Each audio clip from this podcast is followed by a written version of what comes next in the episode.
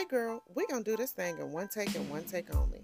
Welcome to Dame Girls Journals, Candles, and Trap Music Podcast, where we nurture growth, resilience, and self love in women. I'm Tasha, aka Dame Girl the Journal Girl, founder of Dame Girl, a brand dedicated to providing tools like journals, affirmation cards, and vegan candles to support your path to self discovery and healing. In our upcoming podcast, we are going to discuss topics such as self awareness, emotional intelligence, and how prayer and affirmations go hand in hand. This is a haven for vulnerability, growth, and transformation. So get ready to embrace your unique essence and let's journey towards self mastery together. And remember, our motto here at Dame Girl is Girl, read the room.